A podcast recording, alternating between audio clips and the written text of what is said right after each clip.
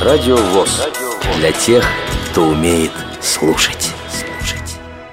Дорогие друзья, редакция «Радио ВОЗ» поздравляет вас с 90-летним юбилеем Всероссийского общества слепых.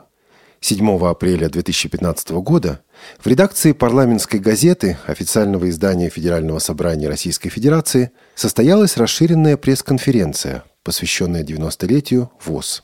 Предлагаем вашему вниманию запись этой пресс-конференции.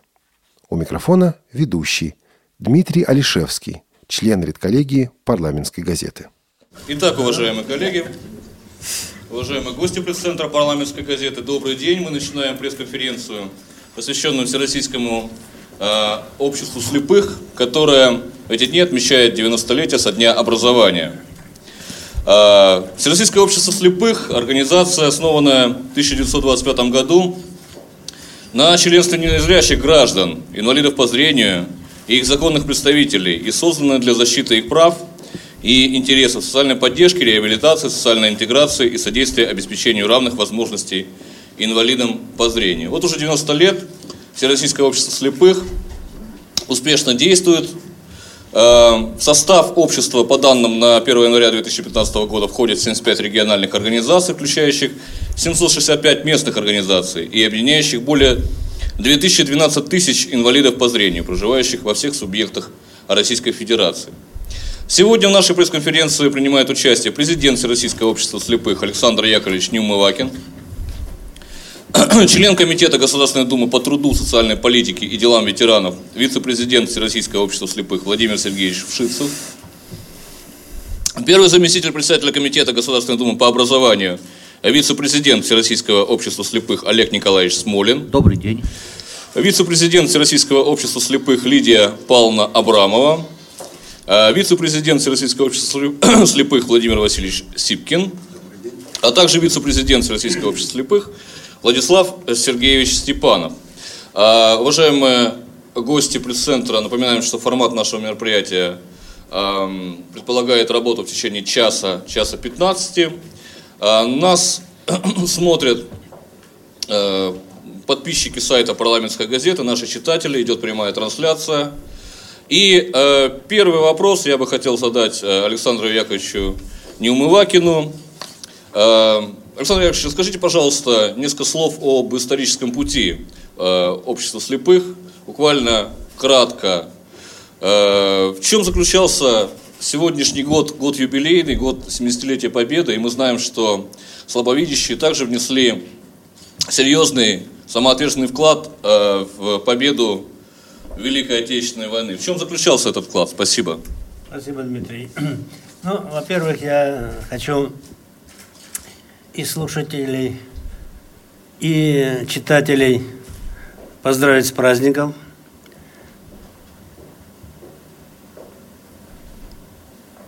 Благовещения сегодня православных.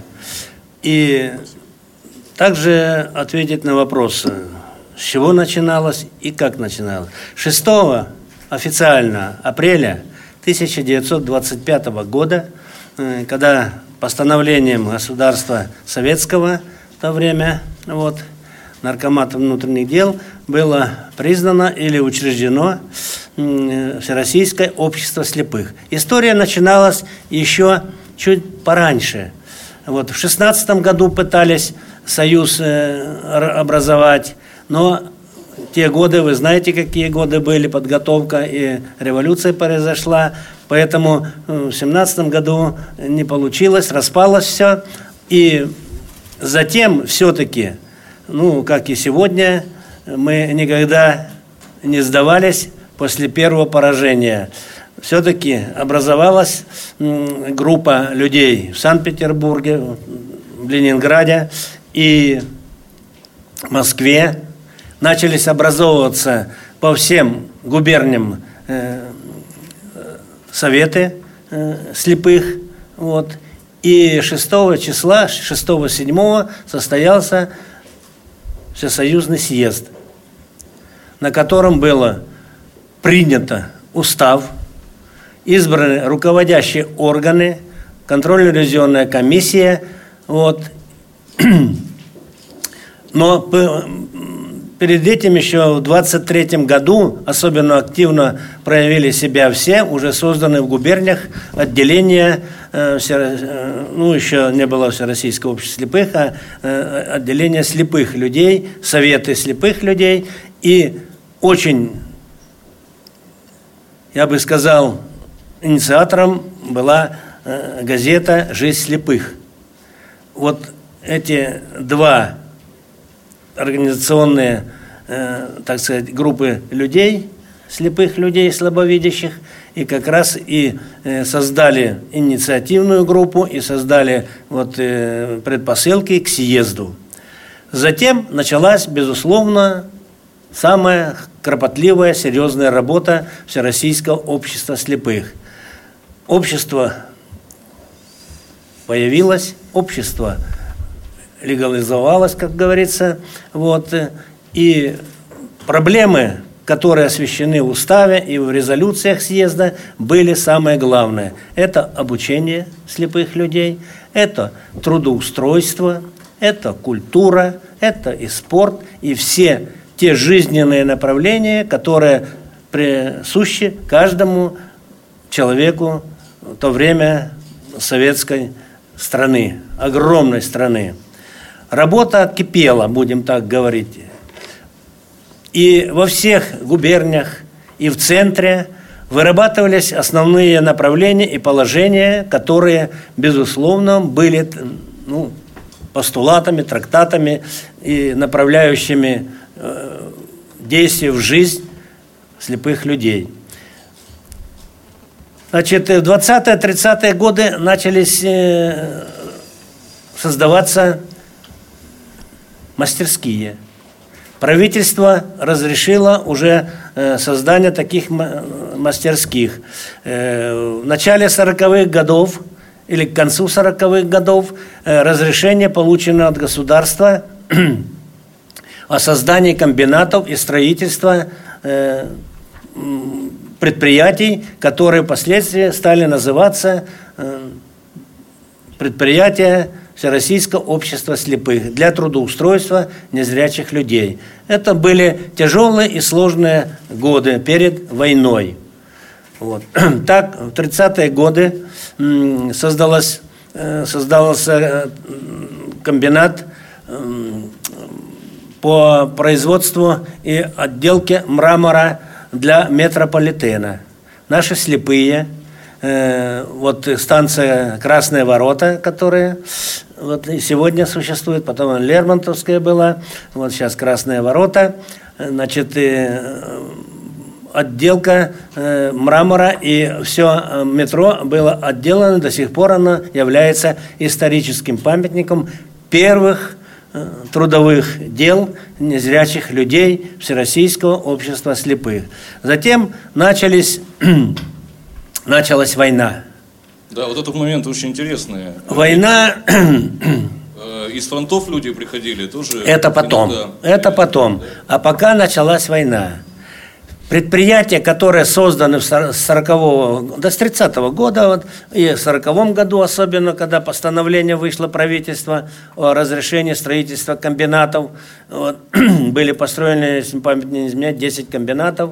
Это предприятия и при них же общежития, где люди жили. Потому что основная масса незрячих людей, особенно по Волжье, это было в селах. И чтобы э, трудоустроить их, э, переселялись в эти комбинаты, э, работали, делали все. Мочалки, валенки валяли, значит, веревки вили, ну и разные такие сбрую для лошадей. Тогда машин еще мало было. Вот. Началась война, безусловно. Э, вот инициатива Сарапульского нашего предприятия, которое было создано в Удмуртии, э, там решили, что будут работать они э, по 12 часов и все для фронта. Что, Эту инициативу подхватили и другие? Это, и инициативу подхватили по всей России по всей, и не только России, тогда союзные республики, всесоюзного-то не было, каждая республика тоже образовывала свои э, организации. И украинская, и белорусская, и э, среднеазиатские республики, которые образовались, э, у всех рождение одинаковое почти. Вот я в прошлом году был на юбилее э, белорусской организации. И Кавказские республики, все подхватили инициативу «Все для фронта, все для победы». Что делали слепые люди? Слепые люди вели сети маскировочные, э, шили халаты маскировочные, значит, э, делали ящики для мин, снарядов, вот, делали печки, буржуйки для, фронт, для фронта. Эм, ну, ну, много номенклатур. Александр а вот на фронте кто такие слухачи? Расскажите, не все так, знают. Затем Ленинград, как вы понимаете, в какое положение попал, и соответствующие э, руководители фронта Ленинградского попросили организацию э, вот, э, подобрать людей, которые э, получили против слухачи. Что это за люди? Это люди, конечно, не имея зрения, но очень хороший слух. Они узнавали даже по марке самолета, какие приближаются к определенному месту, они же не в одном месте были, слушали, а по разным, по, по всему а, и периметру, и окружности города Ленинграда. И все они слушали и точно, и четко, в общем-то, узнавали, даже по маркам самолета, различали, какие самолеты приближаются. Вот. Безусловно, кроме слухачей, э, их, по-моему, 22 человека э, представлены были э, к наградам и получили они воинские звания. Ну, и рядовые, и сержанты были, и разделены были, по сути дела, по воинскому, так сказать, уставу от отделения до других подразделений выше. И все это было отмечено, безусловно, в государственных постановлениях, вот, приказах, распоряжениях. Кроме того, значит, э, кроме слухачей, Э, вот э, я говорю, что вот на всех, во всех цехах образованных и в Ленинграде, и в Москве, и в других городах, оккупированных территорий или окруженных в то время, вот, и особенно дальше за Уралом, все работали на фронт. Все работали, все делали о, тем, о том, те изделия, которые я вам перечислил. Это ящики для снарядов, это маскировочные сети, это буржуйки, это э, веревки, это валенки. Валяльное производство у нас было, по сути дела, одной из главных э, профессий э, в обществе слепых. Конечно, это труд адский, я вот 40 э, лет в обществе с лишним, я, я захватил это производство, когда люди э, вот, э, занимались валеной обувью. Это пар, это жара, это, ну, ну, представьте себе, что это очень тяжелый труд. Но люди без каприз, без всяких стонов трудились, во время фронтовых дел и, и после даже фронта валенки валяли мы долго, до 50-х годов. Закончилась война. Начались другие направления. Восстановление народного хозяйства всей страной. И, безусловно, восстановление и наших и предприятий, которые попали в окружение и оккупированные были. Вот. Значит, особенно 47 год – Пришли фронтовики. Это люди, которые прошли всю войну, потерявшие зрение. Они влились как никто. Активно, инициативно. Вот, э, во-первых, в госпиталях, когда они еще лежали, раненые, э, общественные наши организации местные, э, вторые после врачей были у фронтовика начали обучать грамоте по Брайлю, чтобы мог читать и писать, вот, и потерявший зрение. Потом, ну, психологические моменты работы и докторов, и руководителей того времени местных наших организаций, первичных организаций. Люди влились в руководящие органы. Все почти региональные, я вот э, 41 год назад я пришел в общество, и я знаю, что все руководители региональных организаций, почти все были фронтовики. Это грамотные, выдержанные, спокойные, уверенные в себе люди, умеющие организовать работу. Начали создаваться настоящие предприятия – высокими, ну, техническим, на высоком техническом уровне. Началось закупаться оборудование. Начали строиться эти предприятия, и мы уже до такой степени, вот под руководством и партии, и правительства, это был, ну, мы сегодня называем государственный заказ. Тогда было не, такого не звучало государственный заказ. Тогда была сплошная кооперация – с государственными заводами, автомобильными, тракторными, промышленности, ну, высокоточной и электротехнической промышленности, радиотехнической, телевизионной промышленности, зарождавшейся и начинающейся процветать в Советском Союзе. Наши предприятия в 1951 году пришли к выводу на седьмом, по-моему, съезде о том, что помогать государство, ну, уже нам не, не должно.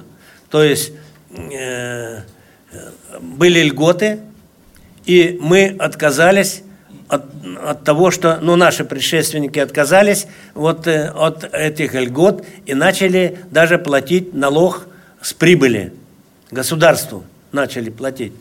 Но все равно средств было много, потому что вся прибыль в основном оставалась в руках общества, в руках общественной организации, в руках президиума и центрального правления. Эти деньги пошли на строительство жилых домов. С 1951 года началось строиться жилье, начали строить библиотеки, начали строить школы общеобразовательные. Золотой период был, конечно. Это 51, 51 года. Дома культуры начали строить, двор, это, дом, ну, Дом культуры мы их называли. Таких было вот, э, э, ну, в 70-м году 18 таких очень больших, таких, э, ну, я бы сказал, подающих пример в Москве, в Ленинграде, вот, э, на Алтае, э, дальше вот, э, в Свердловске, ну, в крупнейших городах. Вот. Ну, параллельно я хочу сказать о своих братьях, в республиках. Также эти вещи, вот на, равняясь на российскую организацию, также проходили такие же и строительство, и трудоустройство. Понятно. Александр Яковлевич, о братьях чуть попозже. Времени очень мало. Давайте э, вернемся к дню сегодняшнему. Если вы не против, я передам слово следующему вашему коллеге. Следующее слово. Э, и у меня вопрос... Э, Владимиру Сергеевичу. Весь советский период э, общество выстраивало отношения э, с властью, и, как э, нам рассказал Александр Яковлевич, они были неплохими. И были успехи, и были победы. А как сейчас обстоят дела, как осуществляется сотрудничество? Дмитрий, можно один пример? Да, конечно, конечно, Александр Вот я начал работу свою, это не о себе я буду говорить, я просто расскажу, что я начал работу с общественником, потом первичная организация, потом областная. Вот когда я был областной, руководитель областной организации Ульяновска, я в, рай, в горком партии приходил, ну, как свой человек. Угу. Вот приходил и говорю, тогда вот секретарь горкома по промышленности и, и к первому даже э, секретарю приходишь и говоришь, вот нам надо вот столько-то э, для, э, для устроить 50 человек инвалидов. Вот завод Ульянов «Контактор», вот, или автомобильный завод, или моторный завод, там много заводов в Ульяновске, в общем, и на сей они существуют и работают. Ну, прихожу, вот, ну, вы идите, определитесь на завод, а потом мы примем решение. Прихожу на завод, прихожу к директору, беру группу, безусловно, главный инженер, правление тогда был, э, экономисты, вот, э, чтобы посчитать и, и что, как сразу там калькулировать каждое изделие. И приходим и говорим, ну, примерно там Иван Иванович, Иван Петрович, вот нам нужно 50 рабочих мест. Ну, поймите, я его тоже прекрасно понимал, дорогие, ну поймите, у меня есть и на легком труде, есть и женщины в декрете, но нет у меня ничего. Я говорю, ну вот у вас же вот там, вот там мы можем вот там взять. Ну, ну берем, берем так, прямо говорю, отказывались. С первого раза отказывали. Я прихожу опять в горком, он снимает трубку, Иванович, у тебя слепенькие были? Вот такие слова были раньше. Были. Ну почему ты им отказал? Да туда-сюда. Значит так, я, сейчас я вот, у меня Александр Як сидит, он посылает своих ребят, все определите, чтобы 50 рабочих мест было. Угу. Вот так тогда работали. Вот так работали. Спасибо. А, а теперь угу. Володя скажет, как сегодня мы работаем. Владимир Сергеевич, пожалуйста, член Комитета Государственной Думы по труду, социальной политике и делам ветеранов, вице-президент Всероссийского общества слепых, напоминаю, Владимир Сергеевич Шиц.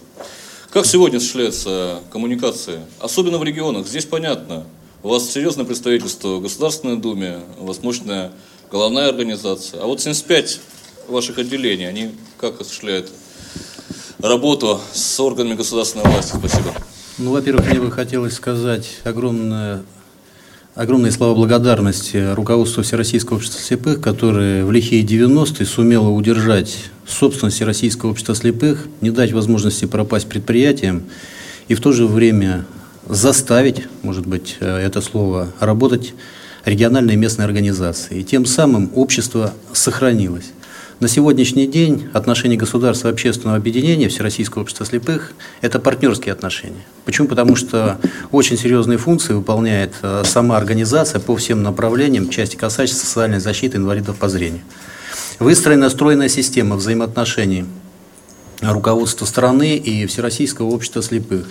Это и комиссия по делам инвалидов при президенте Российской Федерации, это различные советы, комиссии, при правительстве, при ведомствах, на уровне регионов созданы советы при главах регионов, парламент. куда входят.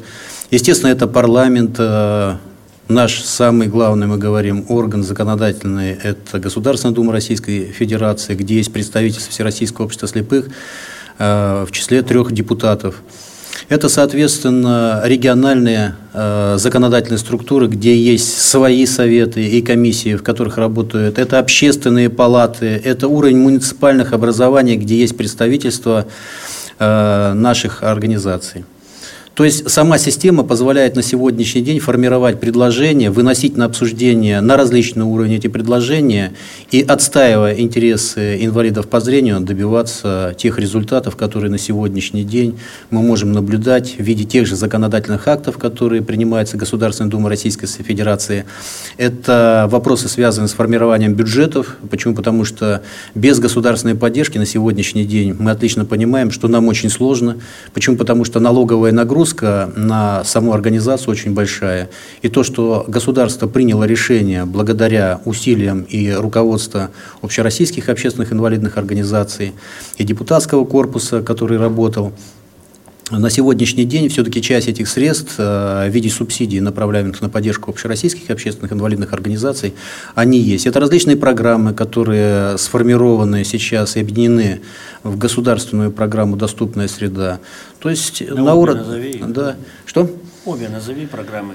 Ну, государство... Поддержки, поддержки ну, на, сего... на сегодняшний день это субсидии направляем на поддержку, это вопросы, которые финансируется, мы можем говорить, на программы по созданию новых рабочих мест, вопросы, касающиеся поддержки Федерации спорта слепых, это вопросы э, финансовой поддержки непосредственно и региональных организаций различных программ, которые есть, и на муниципальном уровне. То есть сегодня можно сказать о том, что благодаря усилиям совместным и государства, и общественного объединения выстроена система, которая позволяет регулировать эти вопросы. Я бы Спасибо. так Спасибо, Владимир Сергеевич. А у меня вопрос следующий а, к первому заместителю председателя комитета Государственной Думы по образованию, вице-президенту Всероссийского общества слепых Олегу Николаевичу Смолину. Олег Николаевич, а, э, Владимир Сергеевич, в принципе, рассказал уже, по каким направлениям ведется работа. А, не могли бы вы дополнить и рассказать о планах э, законотворческой деятельности в интересах э, слабовидящих? И, может быть, подвести некий итог, что сделано за последние годы в нынешнем составе Государственной Думы. Спасибо. Давайте я начну с того, что уже много лет в Государственной Думе пытаюсь провести одну и ту же идею. Люди с инвалидностью, в частности по зрению, это не балласт общества, это часть нашего драгоценного человеческого потенциала. И позволю себе напомнить читателям парламентской газеты, что только в 20 веке, вот в период, о котором мы говорим, э, люди с инвалидностью по, зрели, по зрению дали стране и миру э, академика Пантрягина, который, по мнению Виктора Антоновича Садовничева, ректор МГУ, является крупнейшим математиком 20 века. Поэта Михаила Исаковского, автора знаменитой «Катюши», не только прекраснейшего, сильнейшего э, текста к песне «В лесу при фронтовом» или там «На позиции девушка», поэта Эдуарда Осадова, э, выдающихся наших музыкантов очень многих. Хочу отметить отдельно э, Михаила Попова, молодого слепого баяниста, который в период контрнаступления под Москвой встал из окопов и повел за собой э, бойцов, э, исполняя на баяне «Интернационал», в то время гимн Советского Союза. Э, мне кажется, что и сейчас мы достойно представлены в разных структурах. На мой взгляд, например, Диана Гурцкая является одной из лучших на современной российской эстраде. Мог бы продолжать. Короче, мы э, не просто те, кто нуждается в поддержке государства, мы те, кто очень много государству и обществу отдают. Что касается основных направлений работы. Их много. В свое время нам удалось поработать активно над законом о социальной защите инвалидов в редакции 95 -го года, потом он был испорчен в период монетизации. Сейчас потихонечку в него возвращаются некоторые положительные э, позиции, это очень важно. Каждый год мы работаем с бюджетом, и вот, наверное, в качестве последнего достижения совместной работы нужно отметить то, что при том, что в бюджет 2015 года сейчас очень сильно режется по нашим позициям, а это субсидия для общественных организаций инвалидов, а это поддержка наших центров, а это, соответственно, э, выпуск литературы для слепых, удалось добиться того, что срезания не будет. Благодарим правительство, которое и бюджетный комитет, и социальный комитет, которые нас по этим позициям поддержали. Довольно острой в последнее время стала проблема, связанная с учебными заведениями для людей с инвалидностью. Это моя прямая работа. К сожалению, только в Москве за последнее время, по данным президентской комиссии, Э, количество образовательных учреждений для людей с инвалидностью сократилось с 75 до 15. На наш взгляд, не всегда оправдано. Но с помощью президентской комиссии по делам инвалидов мы будем стремиться сохранить коррекционное образование. Наряду с развитием инклюзивного образования подготовлен законопроект о том, чтобы э, возможность закрытия коррекционного учебного заведения или его реорганизации была только с согласия общего собрания родителей детей, которые учатся в этих учебных заведениях. У нас большие планы, можно сказать, наполеоновские. Что из них удастся провести, не знаю, но, по крайней мере, пока мы работаем в Государственной Думе, Владимир Сергеевич уже сказал, что у нас там три депутата, мы думаем, что голос людей с инвалидностью по зрению там будет слышен на каждом или почти на каждом пленарном заседании. Спасибо. В том числе и через парламентскую газету. В том числе и через парламентскую газету. Спасибо. А у меня вопрос к Лидии Павловне. Э, расскажите, пожалуйста, немножко подробнее о э, программе «Доступная среда», насколько она помогает э, слабовидящим существовать в условиях больших и малых городов. Причем, если в Москве мы видим, делается что-то, да, ну, по крайней мере, какие-то изменения даже внешние существуют. Что делается в малых городах? Спасибо, Лидия Павловна. Всем хорошо известно, что Россия ратифицировала Конвенцию о правах инвалидов, и один из ответов на конвенцию было принятие в 2011 году государственной программы «Доступная среда», в которой четко определены цели этой программы, и одной из главных и важных целей – но труд для каждого человека является самым главным, потому что является источником материального благосостояния и независимости, что для инвалидов, особенно инвалидов по зрению, очень важно. И одной из целей было содействие занятости и создание рабочих мест для инвалидов всех категорий. И Всероссийское общество слепых активно включилось в эту программу. За средства, которые были выделены по программе и также в счет субсидий, было а, создано создано 800 рабочих мест э, за 11-14 годы, где, ну, я думаю, Владимир Васильевич подробнее скажет о предприятиях. Наши предприятия получили современное оборудование. В этом году планируется, вы знаете, что программа пролонгирована, э, в этом и была наша работа, чтобы программа была продолжена. Э, будет создано 371 рабочее место. Э, да, ситуация еще в чем? Вы знаете, что впервые у нас э, по программе «Доступная среда» большое внимание и средства выделялись на создание безбарьерной доступной среды, в том числе для инвалидов по зрению. Первые два года три региона осуществляли пилотный проект, на котором Это отрабатывались. Это Татарстан, конкретно Казань. Вы помните, прошла там универсиада достаточно, очень успешно. Это Саратовская область и Тверская область. Хороший опыт Казани Казани, где была создана хорошая доступная среда для инвалидов по зрению. В это время Всероссийское общество слепых, мы вот в составе э, рабочих групп э, всевозможных переработали, актуализировали большинство сводов правил. Э, и четвертым пилотным проектом, по сути дела, явилась Сочи – мы очень много сделали в, паралимпи... в, го... в зоне международного гостеприимства города Сочи. И, как вы хорошо помните, президент Международного паралимпийского комитета, и презид... Э, сэр Филипп Кревен и президент нашей страны Владимир Владимирович Путин отметили, что это была лучшая паралимпиада, а Кревен сказал, это была самая доступная паралимпиада в истории всего паралимпийского движения. Сочи заговорил на двух языках, русском и английском. Был доступный транспорт для инвалидов инвалидов по зрению. Мы внедрили систему ориентирования, радиоинформирования. А, а, были маршруты, аудиогиды по всему городу и по музеям, и по объектам. А, мы оформили и тактильной плиткой направляющими э, остановки и столкнулись с тем, стал, да, столкнулись с тем, что часть остановок в Сочи, а потом выяснилось и в других городах, просто не соответствуют требованиям к остановочным пунктам. И они опасны не только для инвалидов э, по зрению, но и для обычных э, пассажиров. То есть это дало толчок, и сегодня активно мы работаем в Минтрансе с РЖД, то есть э, с Минстроем, то есть входим в, в комиссии и продолжаем эту работу. Э, программа дала толчок вот этим направлениям, и самое главное, что из федерального бюджета идет софинансирование программ региональных по доступной среде. Проведена паспортизация объектов социальной сферы, и в соответствии с Конвенцией о правах инвалидов и 33 статьей закона и 15 статьей закона о социальной защите инвалидов, эти проекты по доступной среде должны согласовываться с представителями общественных организаций инвалидов. То есть сегодня мы действуем по принципу «для нас ничего без нас».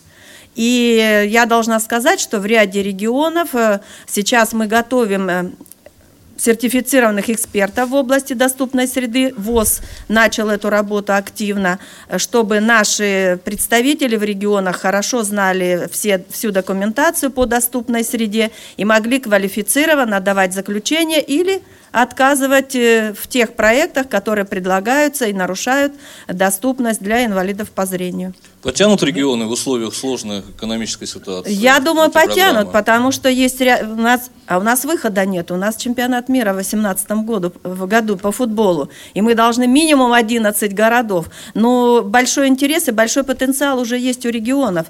То есть э, и Министерство труда проводит семинары, в том числе обучающие. То есть и общество слепых, и на базе института Реакомп мы проводим такое обучение. То есть э, сегодня уже и чиновники в хорошем смысле слова, уже владеют вопросами доступной среды. Несмотря на кризис, средства из федерального бюджета будут выделяться, но они выделяются только в те регионы, так же, как по рабочим местам. Ведь нам не просто дали деньги, мы создали рабочих мест, мы 50% средств выделили и профинансировали за счет бюджета Всероссийского общества слепых. Точно так и региональные программы по доступности. Каждый регион должен выделить определенную, определенную, часть, определенную часть средств, чтобы программа по доступности была реализована. Понятно. Спасибо, Дмитрий, пару слов Да, конечно, Александр. В контексте успех вот на сегодняшний день то, что есть. В Москве, в Санкт-Петербурге, в Свердловске, в Казани вот пилотные вот проекты три были. Только вышел из-за того, что люди там, я имею в виду государственных руководителей местного уровня, регионального уровня, по-государственному отнеслись и, главное, по-человечески. Они, как Лида сказала, они понимали, э, поняли смысл вот этой доступности каждого незрячего или на колясках человека, или слепоглухого. И вот в этом заключается успех. Вот это заключается успех партнерства государства и общественных организаций. Это очень важно. Спасибо. Извините, Александр Дмитрий, я бы хотела добавить, что главное, что это большой авторитет наших региональных организаций, наших региональных руководителей. То есть там есть полный контакт и взаимодействие с, э, с властью региона. Это, наверное, самое главное. Спасибо, Олег Николаевич. Короткая реплика. Я хочу сказать, что решение о, програ... о продлении программы «Доступная среда» было принято председателем правительства Дмитрием Анатольевичем Медведевым, тоже не без участия Всероссийского общества слепых. Я помню 7 марта прошлого года, когда был совет по попечительству в социальной сфере. Большая драка была? Э, э, нет. Вы его так уломали. Нет, э, я скажу, я вам открою маленькую тайну.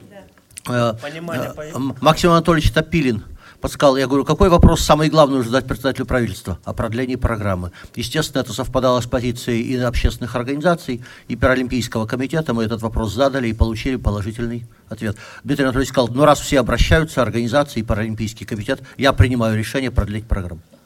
Понятно, спасибо. Александр Олегович, э, или, может быть, кто-то из коллег.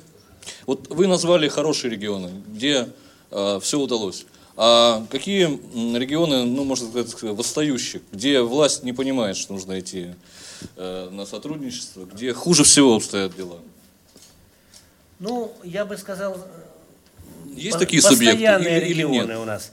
Это, конечно, Северный и Южный Кавказ, который, ну, ну, в общем... Это где не дорабатываем немножко, да? Ну, не то, что не дорабатывать, условия другие там, понимаете. И, в общем-то, наверное, и я сказал о государственных руководителях местного уровня. Ну, конечно же, условия такие же тяжелые и в Средней, и Дальней Сибири, ну, я имею в виду и Дальний Восток, Сибирь, вот эти северные регионы страны, там, конечно, потруднее разговор вести.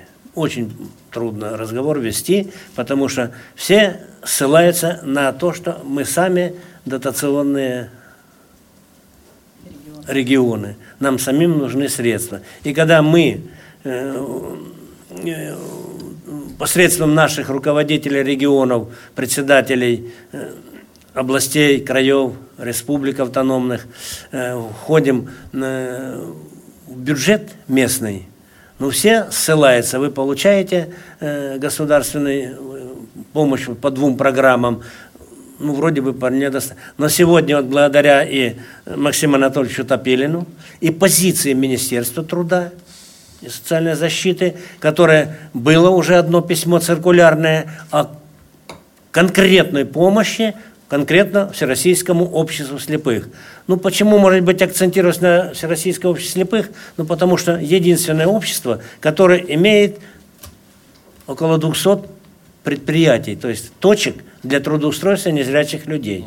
А точнее 156, да, и 20 филиалов. Вот, вот э, Владимир Васильевич потом расскажет. Плюс учреждения около 20, плюс три санатория, которые обеспечены благодаря вот э, партнерству опять-таки государства и возврату тех средств, которые мы э, платим ведь в год полтора миллиарда рублей налогов и платежей. Полтора миллиарда. И возвращаем на сегодняшний день только одну треть. Если бы мы возвратили, или государство нам возвратило на вот хотя бы миллиардик, ну, на переднюю вот эту, на следующую пятилетку до 2020 года, мы бы, конечно, подняли на более высокий уровень и предприятия путем оснащения и произв... это, производственных технологических линий, и усовершенствования подготовки кадров и так далее. Но вытекающие отсюда последствия. Сегодня мы не стесняемся, мы не потому, не то что просим, мы требуем своего.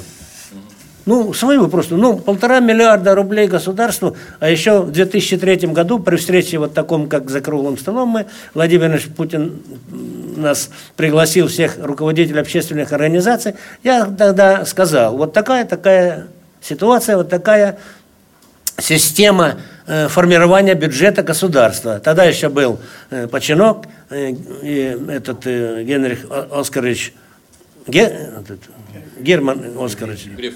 Греф, да. Он сказал, за счет общественных организаций инвалидов формирование бюджета государства не должно быть. И с этого пошли вот эти субсидии с этого года, с 2003-2004. А так вообще-то было очень тяжело, друзья мои. И читатели, и вы, вот ведущие, и слушатели. Очень было трудно, да и сегодня очень трудно. Ну, представьте, вот э, в 2015 году 6%, 6, по-моему, прибавили платежи, эти страховые платежи, увеличение страховых платежей. От предприятий отвлекаете, Владимир Васильевич, подскажи, 400 миллионов? 800. Не, 800 это НДС. Нет. Ну, ну вот э, экономист наш э, главный, 800 миллионов отвлекается средств. Ну какое предприятие может выдержать? Вот сегодня говорят о малом бизнесе, о среднем, о поддержке. Но мы-то к какому бизнесу относимся? Мы ведь работаем, чтобы трудоустроить людей, незрячих людей, и создать им условия для того, чтобы они и семьи заводили, и учились, и спортом занимались, и все для блага людей. А нас упрекают в каких-то, ну, в общем-то, вымышленных, просто удивительно иногда. В те 90-е годы, когда начали обвинять там и, и торговлю машиной, и нефтью, мы никогда Торговали нефтью, признайтесь. Никогда в жизни. Никогда. Вот я три- 30 лет будет в 16 году, надеюсь, доживем мы до 16 года, вот, руковожу организацией. Мы ни на какие, вот я руководитель, и здесь мы пять вице-президентов. В общем, великолепная пятерка и вратарь. Да? Олег Николаевич хочет добавить. Сейчас добавить. Вот. Мы никогда ни на какие сделки, ни с какими структурами не, не пошли. И вот поэтому сегодня говорили о 90-х годах. Это говорили о нас. О, о мне как руководитель и о моей команде. Только благодаря твердости, духу, твердой направленности, целеустремленности сохранить общественное имущество и организацию, мы сегодня разговариваем здесь с вами. Не было этой твердости бы, не было упрямства и упорства, не было бы контакта с руководством всех уровней власти на федеральном уровне, не было бы организации. И другие бы за нами пошли во враг. Спасибо, Александр Олегович. А, Олег Николаевич, спасибо. Короткая реплика. Предлагая поправки в налоговое законодательство с начала 90-х годов, мы всегда стремились отделить тех, кто на самом деле работает с инвалидами, от тех, кто ими пытается прикрываться. И поэтому одна из поправок вашего покорного слуги звучала так. Не пользуются налоговыми льготами те, кто занимается э, подакцизными товарами, минеральным сырьем, полезными ископаемыми, то есть нефть, газ, золото, цветные металлы и все остальное было намертво исключено из налоговых льгот, именно потому, что мы не хотели, чтобы кто-то инвалидами прикрывался. И вторая реплика. К сожалению, сейчас объем налоговых льгот, хотя каждый год мы этим занимаемся, такой, что он вдвое меньше, чем дополнительные затраты, которые требуются на организацию рабочих мест для инвалидов. Э, Налоговые льготы не покрывают дополнительных затрат. Это, к сожалению. А не собираетесь ли вы подготовить какой-либо законопроект на этот счет? Мы каждый год этим занимаемся, но политика есть искусство возможного. Могу вам сказать так.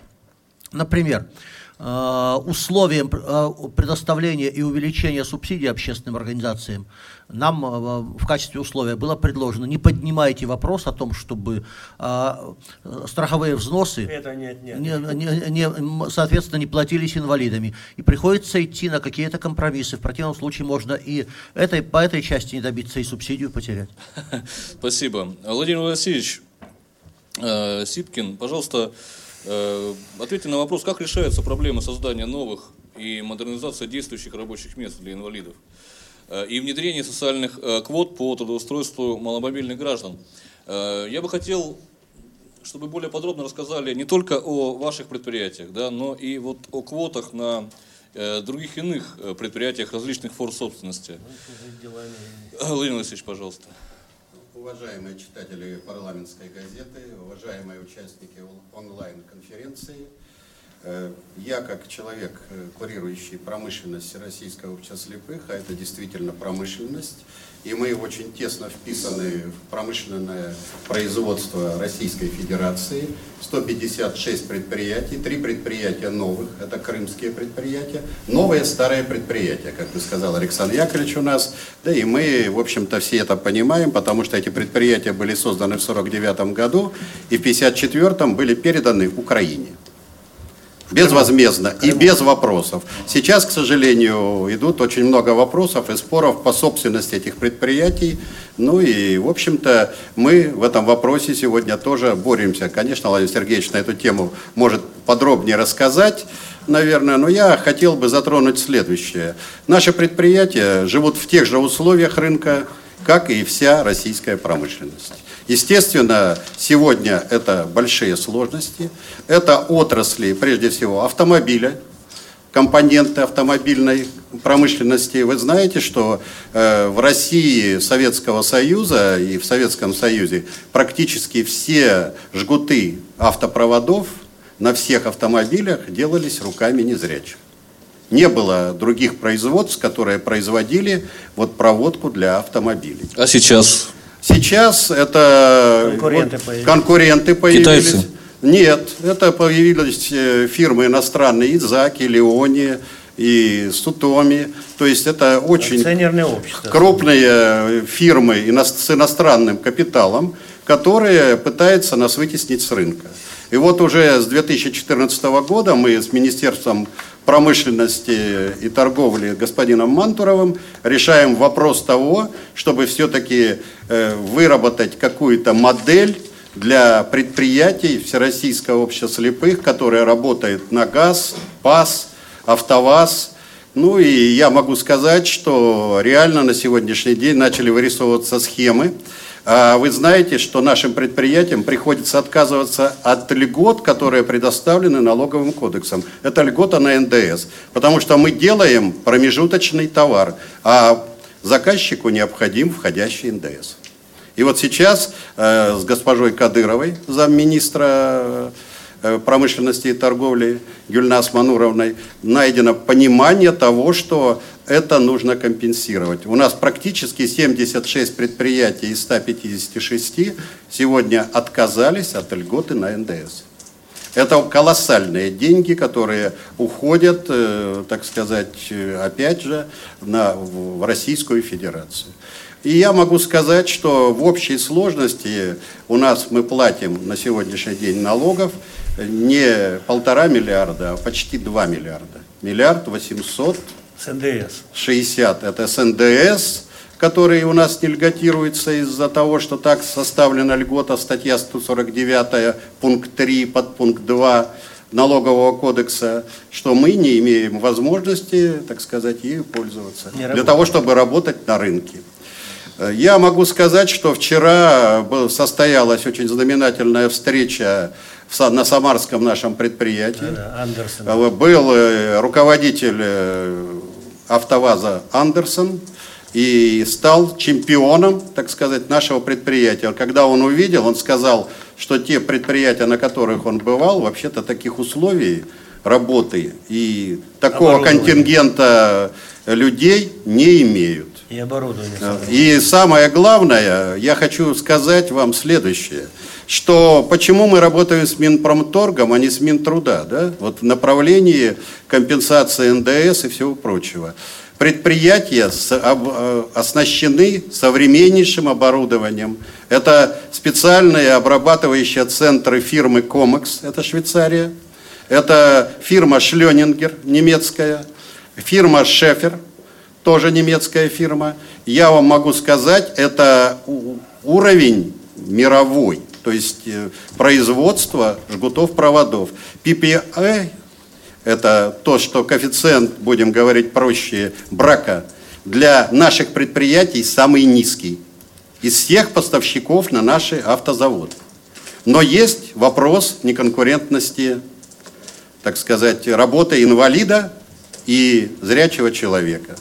Инва- Работа ручная, естественно, для инвалида нужны дополнительные затраты. Естественно, вопрос этот четко и понятно вытекает где-то, посчитали в Минпромторге, это 8-10%, но мы считаем где-то процентов рабочих местах. 12. Да, да, да, да. понял. Это конкурентоспособность э, инвалида и зрячих людей. Понятно, что этот момент нужно каким-то образом компенсировать для наших предприятий, и они достойно и четко будут представлять, как отечественные производители с импортозамещением, вообще-то полным импортозамещением, нашу промышленность России. Ну, более 20 лет работают наши предприятия. Нет, более 40 уже, Александр Яковлевич. Поэтому я хочу вот этот вопрос отметить, это по автокомпонентам, это делается сегодня пилотный проект, это порядка 10 предприятий. Мы тесно сотрудничаем, я уже сказал, с Минпромторгом. Ну, есть у нас предприятия светотехнические, которые, наверное, вот в рынке сегодняшнего дня на светодиодах, которые можно собирать, извините, в серым, по се- серым схемам в подвалах, да, не платя налоги, ничего, ну, провалились, наверное, наиболее сильно. Мы сегодня ищем пути вот, э, решения вопросов этих предприятий. По доступной среде. Я скажу, да. По доступной среде мы получили за 13-14 год 160 миллионов от э, Российской Федерации, от Минтруда, и затратили 134 миллиона своих средств. И создали более 500 рабочих мест. 500.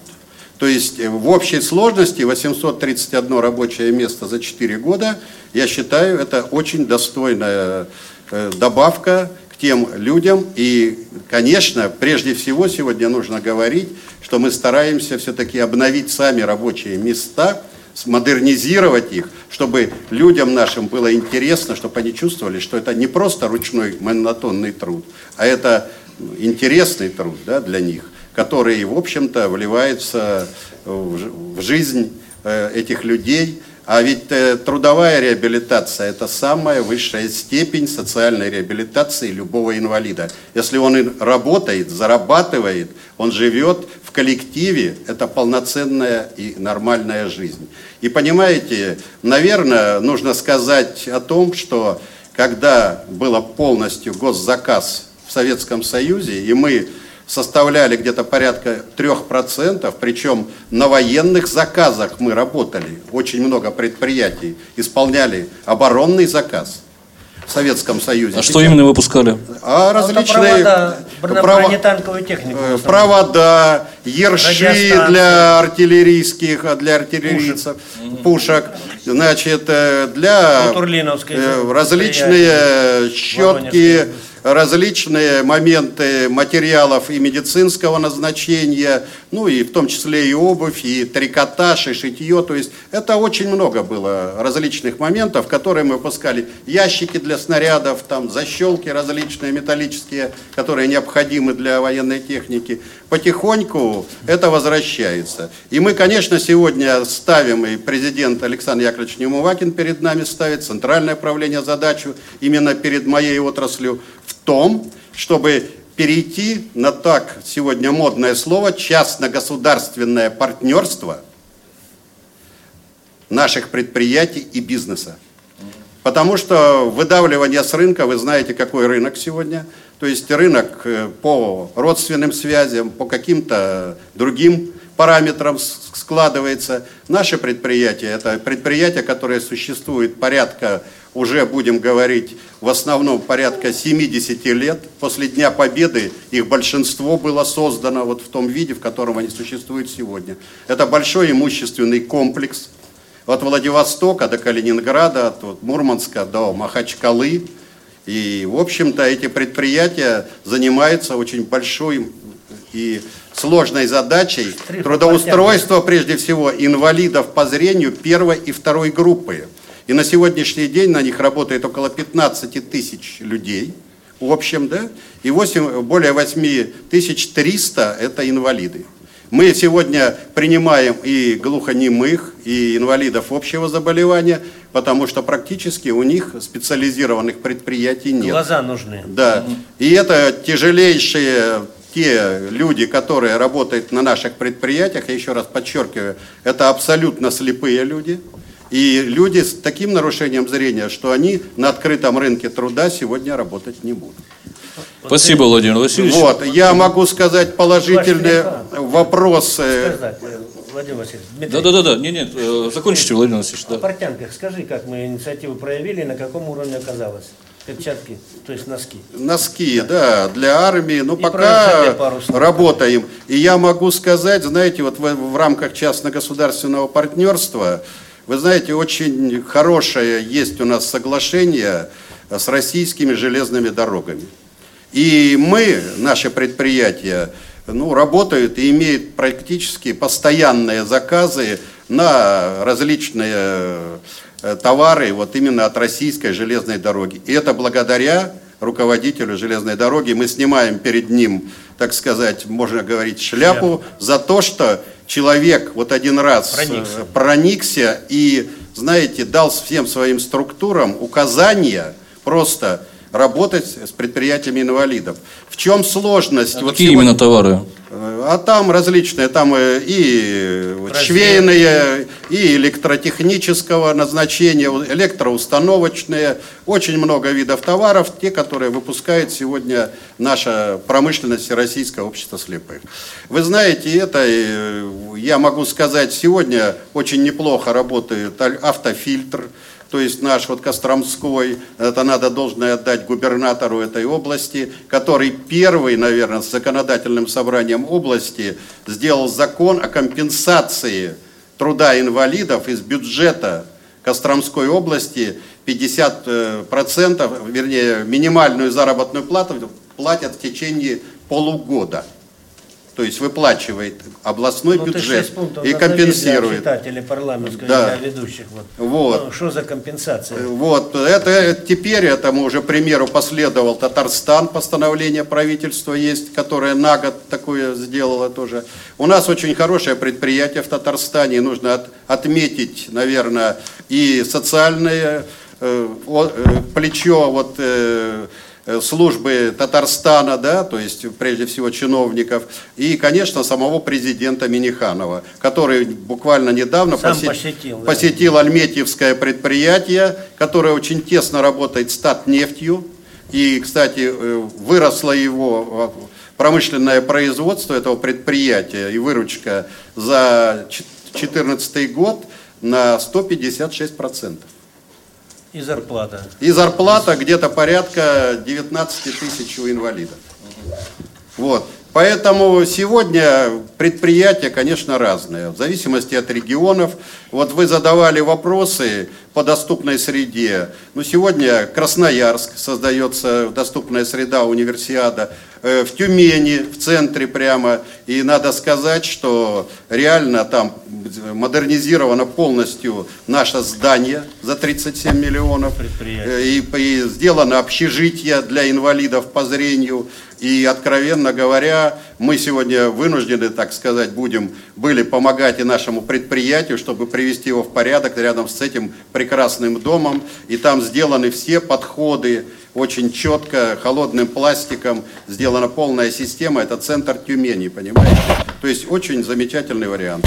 Э, Слабо работает с нами Курганская область, можно сказать, вот из таких регионов. И, конечно, Северный Кавказ, где предприятия в основном находятся в депрессивном состоянии, там есть свои сложности. Но я бы хотел, э, чтобы поняли все наши вот слушатели и читатели того, что если прервать работу инвалида, как сегодня бывает, да, гибкая занятость, там неполная занятость, то через неделю-полторы его заново надо Реабилитировать. реабилитировать. И понимаете, вот этот вопрос самый больной сегодня для наших предприятий, потому что многие уже приходят, особенно люди, которые имеют довольно высокий возрастной ценз, они просто ну, не хотят возвращаться на предприятие. Понимаете? Прервавши свою работу, естественно, только потому, что ну, реально вот такое непостоянная занятость идет. И это э, надо сказать, что мы пытаемся компенсировать. И вот те конечно, налоги, которые нам страховые взносы компенсирует сегодня правительство Российской Федерации, мы направляем на высокоэкономичные проекты, потому что доступная среда требует трудоустройства да, инвалидов. И там, как правило, в основном идут социальные проекты, ну, мягко говоря, они не совсем выгодны сегодня в сегодняшней экономической ситуации. А вот именно вот эти вот налоговые э, возвраты, компенсация налогов по страховым взносам мы сегодня вносим вот на приобретение современнейшего оборудования, которое внедряется. Я вам могу сказать, пермское предприятие пример. Э, Алексей Иванович Бородулин, член Совета директоров Всероссийского общества слепых, это э, внедрил два лазера. Последний лазер фирмы «Триумф», «Трумф», так это всемирный поставщик и передовое предприятие э, по лазерной технике. Кунцево электро, город Москва, э, директор Моложаев Валерий Саныч, э, термопласты фирмы «Энгель». Это лучший производитель такой техники в мире – то есть это предприятия сегодня не те артели инвалидные, как могут э, говорить где-то. Или а показаться, это, да. Это, да, и как может касаться. Поэтому мы и работаем сегодня на Минпромторг и на решение вопросов в, в рамках их субсидий для поддержки отечественных производителей. Потому что, откровенно говоря, наши предприятия работают в основном внутри России и Евразийского Союза. Вот. Понятно. Спасибо, Владимир надо, Васильевич. Дмитрий, я добавлю. Да, конечно, Александр Бакунцево электро – это город Москва. Да. Вот надо благодарность Сергею Семеновичу Собянину просто парламентской вашей прессе и видео, и газете. Просто огромную благодарность. Год назад он выделил, правительство Москвы выделило 125 миллионов. Вот он говорил о термопласт-автоматах, которые, ну, старье все выгребли. Сегодня монтировали новые термопласт-автоматы. Там линейка у него на сколько? На 6 или 8 на 6. новых изделий. Вот. Ну, прекрасная, в общем-то, продукция идет. Но, опять-таки, также как и в некоторых других вот э, моментах я ему подсказывал, он мимо ушей пропустил что-то у меня про портянки оборонкой. Вот два комбината московских строительных, они берут где-то в этом самом, в других местах. А здесь, и сколько не пытались, но там кое-что ну, наладили вроде бы, ну как вроде бы, более-менее, сбыта нет – вот продукция есть, качественная, прекрасная. Берут на 3 копейки дешевле. Это вот как раз о том, о чем мы говорили в государственном заказе. Но раз он пропустил, прозвучало момент портянки заменить прекрасными носками. Мы Это сразу Шойгу же... виноват. А? Это Сергей Кожевекович виноват, да? Министр обороны, да, да. заменил. Ну, в общем-то, мы прекрасно ухватили эту инициативу. И я поручил конкретно, жестко, прямо не слазить с этого предложения давали все. Значит, у нас есть предприятия готовые, которые сегодня э, эти дачные перчатки и с нанесением это, как оно, ПВХ. ПВХ и обычные, да и носки вяжем, и есть и в Тамбове, есть и в Иванове, и в Пензе особенно база, и в Сибири есть. Ну, я не знаю, вот расскажи, что... Да. Я могу сказать сегодня... Результаты. Спасибо, Александр Яковлевич. Да. Есть одна проблема.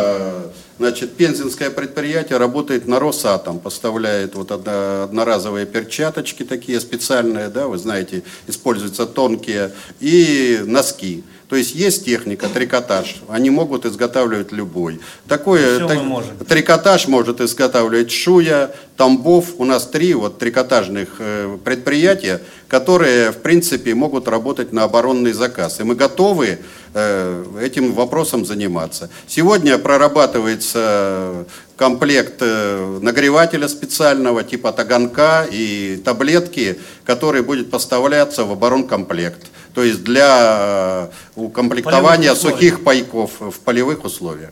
Вот. Это тоже. Но вы знаете, проблема есть с ритейлерами, крупными ритейлерскими сетями. Вы знаете, хотелось бы ну, очень через вас или вот через тех коллег, кто слушает, обратиться к руководителям этих сетей, э, которые берут наши товары с отсрочкой платежа до 120 дней, от 4 до 6 месяцев. Представляете? То есть мы их кредитуем, ритейлеров наших. И никаких льгот вот для наших организаций нет. Единственный фонд «Наше будущее» – это Олегперовский фонд, э, начал пробовать вот сейчас размещать на заправочных станциях Олегперова, да, вот, э, вот определенные стенды, э, это не про, с названием, это не просто покупка, понимаете, там лежит наша продукция, качественная, хорошая, нормальная, а соответствующая всем э, тем параметрам, которым она должна соответствовать. Мы имеем все сертификаты. Мы сегодня сертифицированы, большинство предприятий по ISO 9001. Это европейский уровень. Наши автопроизводители сертифицированы по ISO 16949. Это то, что все зарубежные фирмы имеют этот сертификат. И мы его тоже имеем. Причем сертифицируют французские, английские фирмы, это немецкие. То есть есть и у нас и сертификаты ФАУ-ДЕ, это на белую технику. Это... Владимир Васильевич, понятно, извините, да. время у нас ограничено, к сожалению. Э, э, про сертификаты понятно, может быть, действительно привлекать внимание вот именно таким способом, как делается на заправках, э, что да, это, не, просто, не просто, не просто покупка, прод... да, покупка да. да. Но мы это стараемся сейчас делать. У нас выставка. Да, да, Александр Викторович, выставка в выставке участвую три раза, три года подряд. Вот мы в Дюссельдорфе. Вы понимаете, вот последняя выставка в прошлом году была. Наши стенды, вот промышленность, там, социальные стенды, и санатории, и школы собак-проводников, и реабилитационные центры. Знаете, сколько посетило немецких э, друзей наших? Ну, простых людей. С детьми я сам лично участвовал, поэтому могу подтвердить. Пять с половиной тысяч прошло за... 43 тысячи. 43 тысячи, Ежедневно пять с половиной тысяч. Не, это прошло там, а наш стенд... Вот... 43 тысячи. Ну, я, я с руководителем Это большое, большое количество спорю. людей. Согласен. Спасибо. А, еще несколько вопросов у меня в условиях очень ограниченного времени. Страна приросла, приросла в прошлом году новым, э, двумя новыми субъектами. Владимир Сергеевич, а скажите, пожалуйста, как организована работа в Крыму? Ну, во-первых, у нас... Сейчас, во-первых, у нас э, довольно тесные взаимоотношения с руководством э, Крымской Республики и городом Севастополь федерального значения. И когда принимались решения о создании новой организации и вопросы, связанные с передачей, с передачей имущества украинской организации, то, соответственно, в плотном контакте мы отрабатывали наши предложения. И эти предложения выходили на принятие решений и Госсоветом Крымской Республики, и, соответственно, Советом Министров.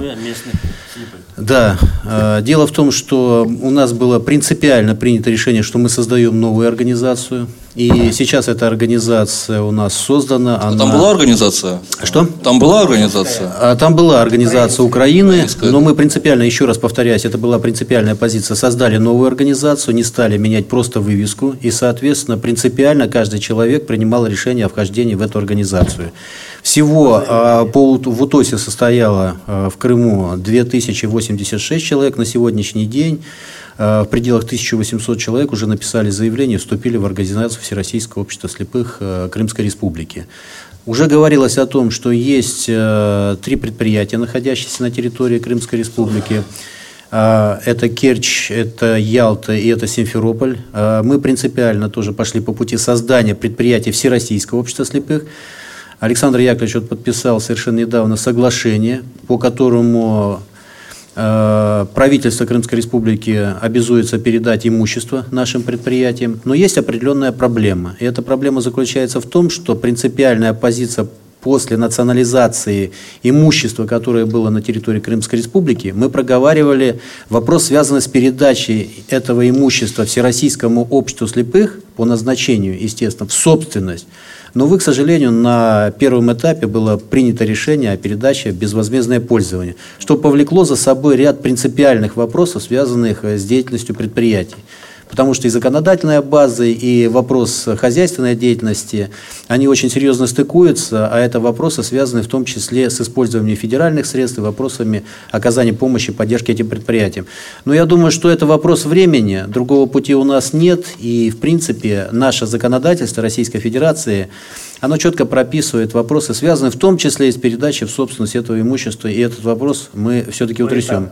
Более сложная ситуация у нас в Севастополе, потому что на сегодняшний день не принято решение о изъятии в госсобственность имущества Города имущество, которое ранее принадлежало УТОСу, украинской организации. Соответственно, не приняв это решение, нельзя принять принципиальное решение о передаче этого имущества. Хотя все документы, связанные с регистрацией нашего предприятия, они подготовлены, и мы готовы к этой работе. И уже и были и встречи с руководителями, в том числе и города Севастополя, и разговор на эту тему шел.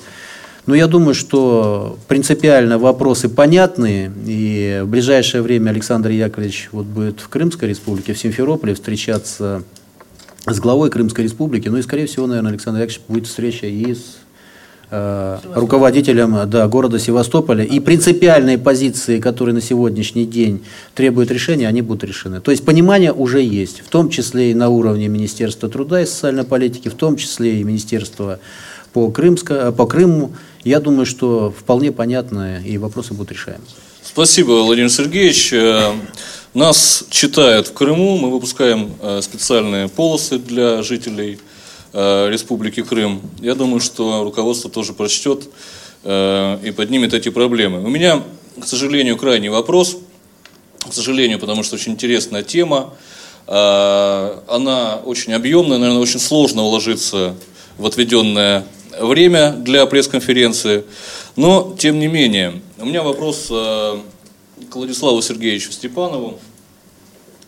Конечно же, не только работа э, занимает человека, да, но и чтение, общение. Вот э, мы знаем, что раньше очень много литературы выпускалось специально для слабовидящих. Как сейчас обстоит с этим дело? Как происходит издательская деятельность? И э, вопрос компьютеризации, наверное, слабовидящих тоже, как происходит? Насколько это доступно, легко или, или нет? Спасибо. Ну, надо дать должное значит, нашей организации, что всегда э, уделялось большое внимание э, выпуску литературы для инвалидов по зрению в спецформатах. Э, ну, сегодня можно назвать э, четыре основных таких специальных формата, которые доступны людям без остатка зрения и слабовидящим. Это, э, значит, говорящая книга, то есть звуковая книга. Это м, традиционно э, книги, напечатанные рельефно-точным шрифтом Брайля.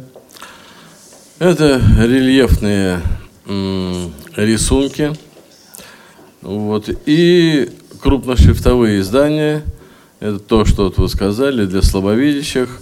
Мы, значит, как бы возобновили это э, вот, э, выпуск э, таких изданий. И сейчас э, уже наша полка с книгами для слабовидящих состо, состоит из где-то несколько сот наименований. Эта работа осуществляется в трех издательско-полиграфических комплексах. Э, значит, э, два из них принадлежат Всероссийскому обществу слепых, и одно э, это государственное. Ну, если говорить о том, какой из этих направлений, какой из форматов – наиболее важен сегодня для незрячих и э, с точки зрения э, значит,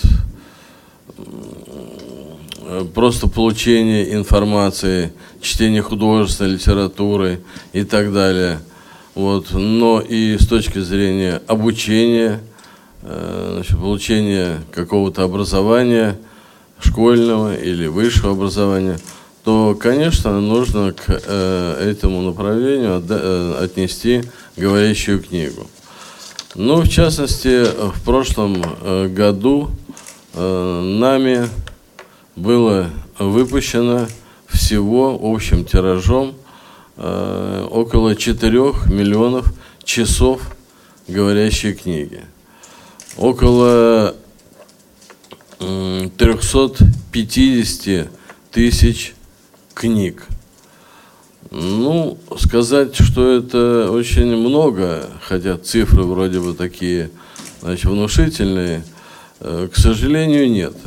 К сожалению, сегодня нам с помощью государства, которое выделяет средства, примерно две трети этих изданий осуществляется за счет э, средств госбюджета, э, значит, они ну, на минимальном уровне удовлетворяют потребности наших незрячих читателей.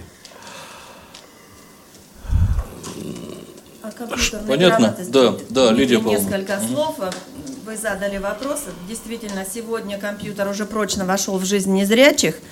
И в наших реабилитационных центрах, в, в системе Всероссийского общества слепых, четыре реабилитационных центра, которые проводят да? обучение пользователей компьютеров, операторов ПВМ.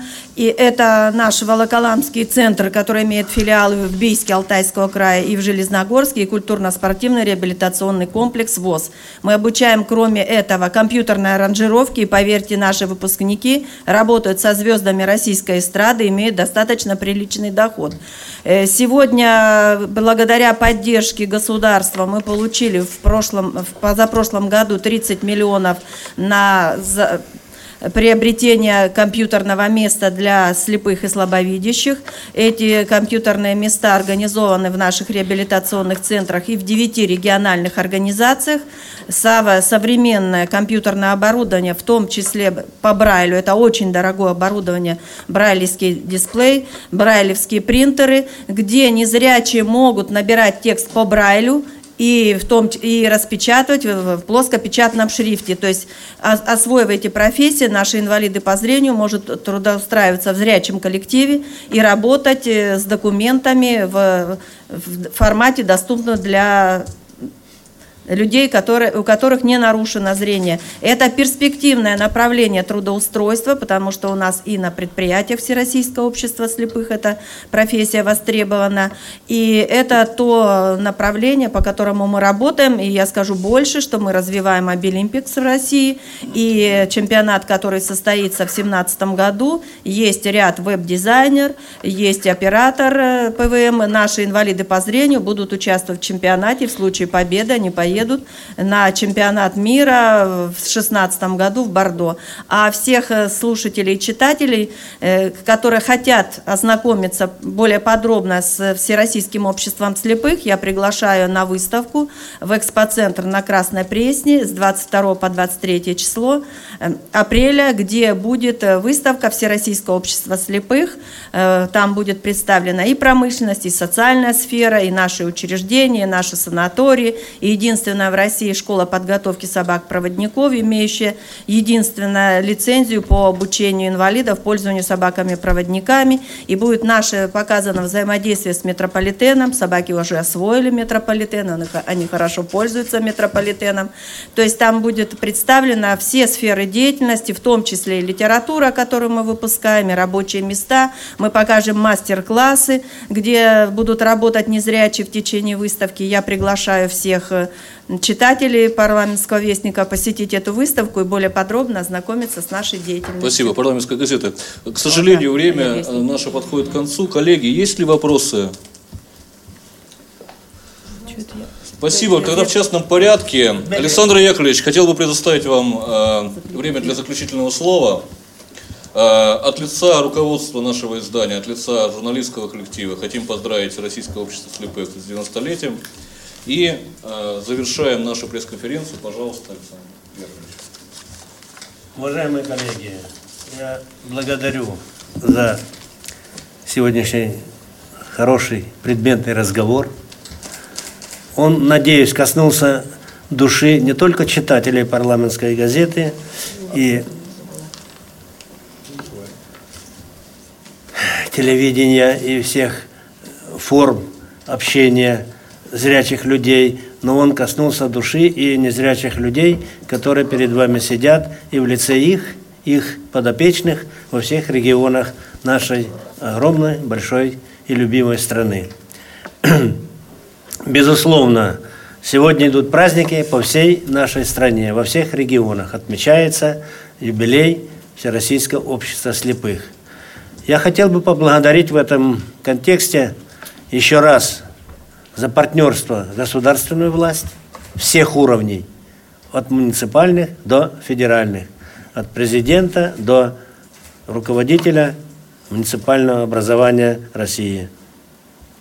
Я хотел бы поблагодарить СМИ, которые, в общем-то, за последнее время как никогда, а я свидетель большой, да все мы вот свидетели, все мои коллеги, иногда немножечко не в том ракурсе и преподносят, и, и искажения есть, и неточности, и это обижает наших людей. И нас... Это неправильные СМИ. Не, ну это, это ну это было, газета, это было. Я говорю, были такие моменты. Сегодня я хотел бы как раз поблагодарить, что сегодня подход ну и конкретный, и разумный, ну и, по сути дела, ну, как это, демократичный или справедливый, правильный. Если что-то готовится там в письменном виде, обязательно согласовывается с нашими специалистами, ну, чтобы не было, ну, интерпретации в том направлении, что это просто не вяжется с теми разговорами или с теми наименованиями, или теми названиями. И очень скрупулезно мы люди очень тонкого характера и натуры, и в этом мы очень чувствуем, э, где справедливость, а где несправедливо. Ну, безусловно, есть и обиды. Ну, мы не обижаемся, особенно на больных. Вот. Все люди мы здоровые, и все люди, э, которые стремятся сделать лучше. Усовершенствовать все доступные средства для не только незрячего человека, но для всех инвалидов нашей России. Мы работаем в контексте, отмечаем свой праздник, но мы говорим о всех инвалидах. Мы говорим о бедах, о проблемах и как их решать. Мы это говорим вслух. Поэтому на всех комиссиях, комитетах, заседаниях, на круглых столах Государственной Думы, Федерального собрания – комиссии при президенте по делам инвалидов. Мы сколько боролись для, э, вот, э, для того, чтобы э, в Министерстве труда и социальной защиты создан был департамент по делам инвалидов. И ведь мы все-таки, борьба увенчалась успехом. Сколько он уже? Три года назад создан, или чуть больше даже, вот, под руководством лекаря Григория Григорьевича. Это настоящий сплоченный аккумулятор всех инвалидных проблем. Мы решаем эти проблемы ну, понимаете, когда открыто, честно и порядочно, и по-государственному легко и решать. Если только отгораживаться теми или постановлениями, или потом, или отложим, это тогда уже ну, загублен вопрос. И поэтому сегодня я не хочу порядка мелкого там подхалимажа э, кого-то там похвалить, а кого-то нет. Но, по крайней мере, мы сегодня э, вот э, с Министерством труда и социальной защиты не в пример после выхода монетизационного закона, да? Вот. Сегодня, ну, слаженно решаются все вопросы. Все вопросы. И по первой большой программе поддержки организаций, и по доступной среде. И вы представляете, я хочу сказать, что вот я недавно выступал, э, приехал только что э, месяц назад заседания Европейского союза слепых, где я, я представляю э, российскую нашу организацию в, ран, в ранге первого вице-президента Европейского союза слепых, 44 организации. Вот там высокоразвитая Европа плачет, стонет, как плохо относятся к ним руководящие органы, как они судятся с ними. Вот. И вот я минут 30 я им рассказывал, как мы работаем. И вот там есть такой, у нас сами э, министры назначают представителей от организации. Я говорю, у нас не так. У нас министры всех отраслей, с которыми так или иначе работают наши организации, в частности Всероссийское общество присылают мне письмо и, уважаемый Александр Яковлевич, просим представить вашу кандидатуру в такую-то, такую-то комиссию, такую-то комиссию. И я не сам этот вопрос решаю. Мы решаем вот в этой пятерке, шестерке, собираемся и определяем. Курирующий вице-президент определяет специалиста, который не балластом был, как Олег Николаевич сказал о всех, э, кто нас так, может быть, в душе считал или считает, а чтобы он действительно там компетентно разговаривал по всему вопросу. В РЖД? В РЖД. Значит, по социальным проблемам, допустим, вот, реабилитационных или лечебно-профилактических наших трех санаториев, или по промышленности конкретно, должны быть компетентные, грамотные люди. Только так мы подходим к решению этих проблем. Поэтому праздник, я считаю, в преддверии нашего праздника, который мы будем отмечать 25 мая в нашем родном и э, нашем санатории Сосны, вот э, в Раменском районе, вот, Прошу любить и жаловать прессу. Вот, и мы будем отмечать свой там юбилей. За приглашение, да? Да. да. Спасибо, Александр Яковлевич. Спасибо, уважаемые гости пресс-центра парламентской газеты. Ждем вас снова. Спасибо. Вы слушали запись расширенной пресс-конференции, посвященной 90-летнему юбилею Всероссийского общества слепых. Радио ВОЗ. Наш адрес в интернете www.radiovoz.ru Звоните нам по телефону 8 499 943 3601 на skype radio.voz Пишите радио собака радиовоз.ру Радио ВОЗ. Мы работаем для вас.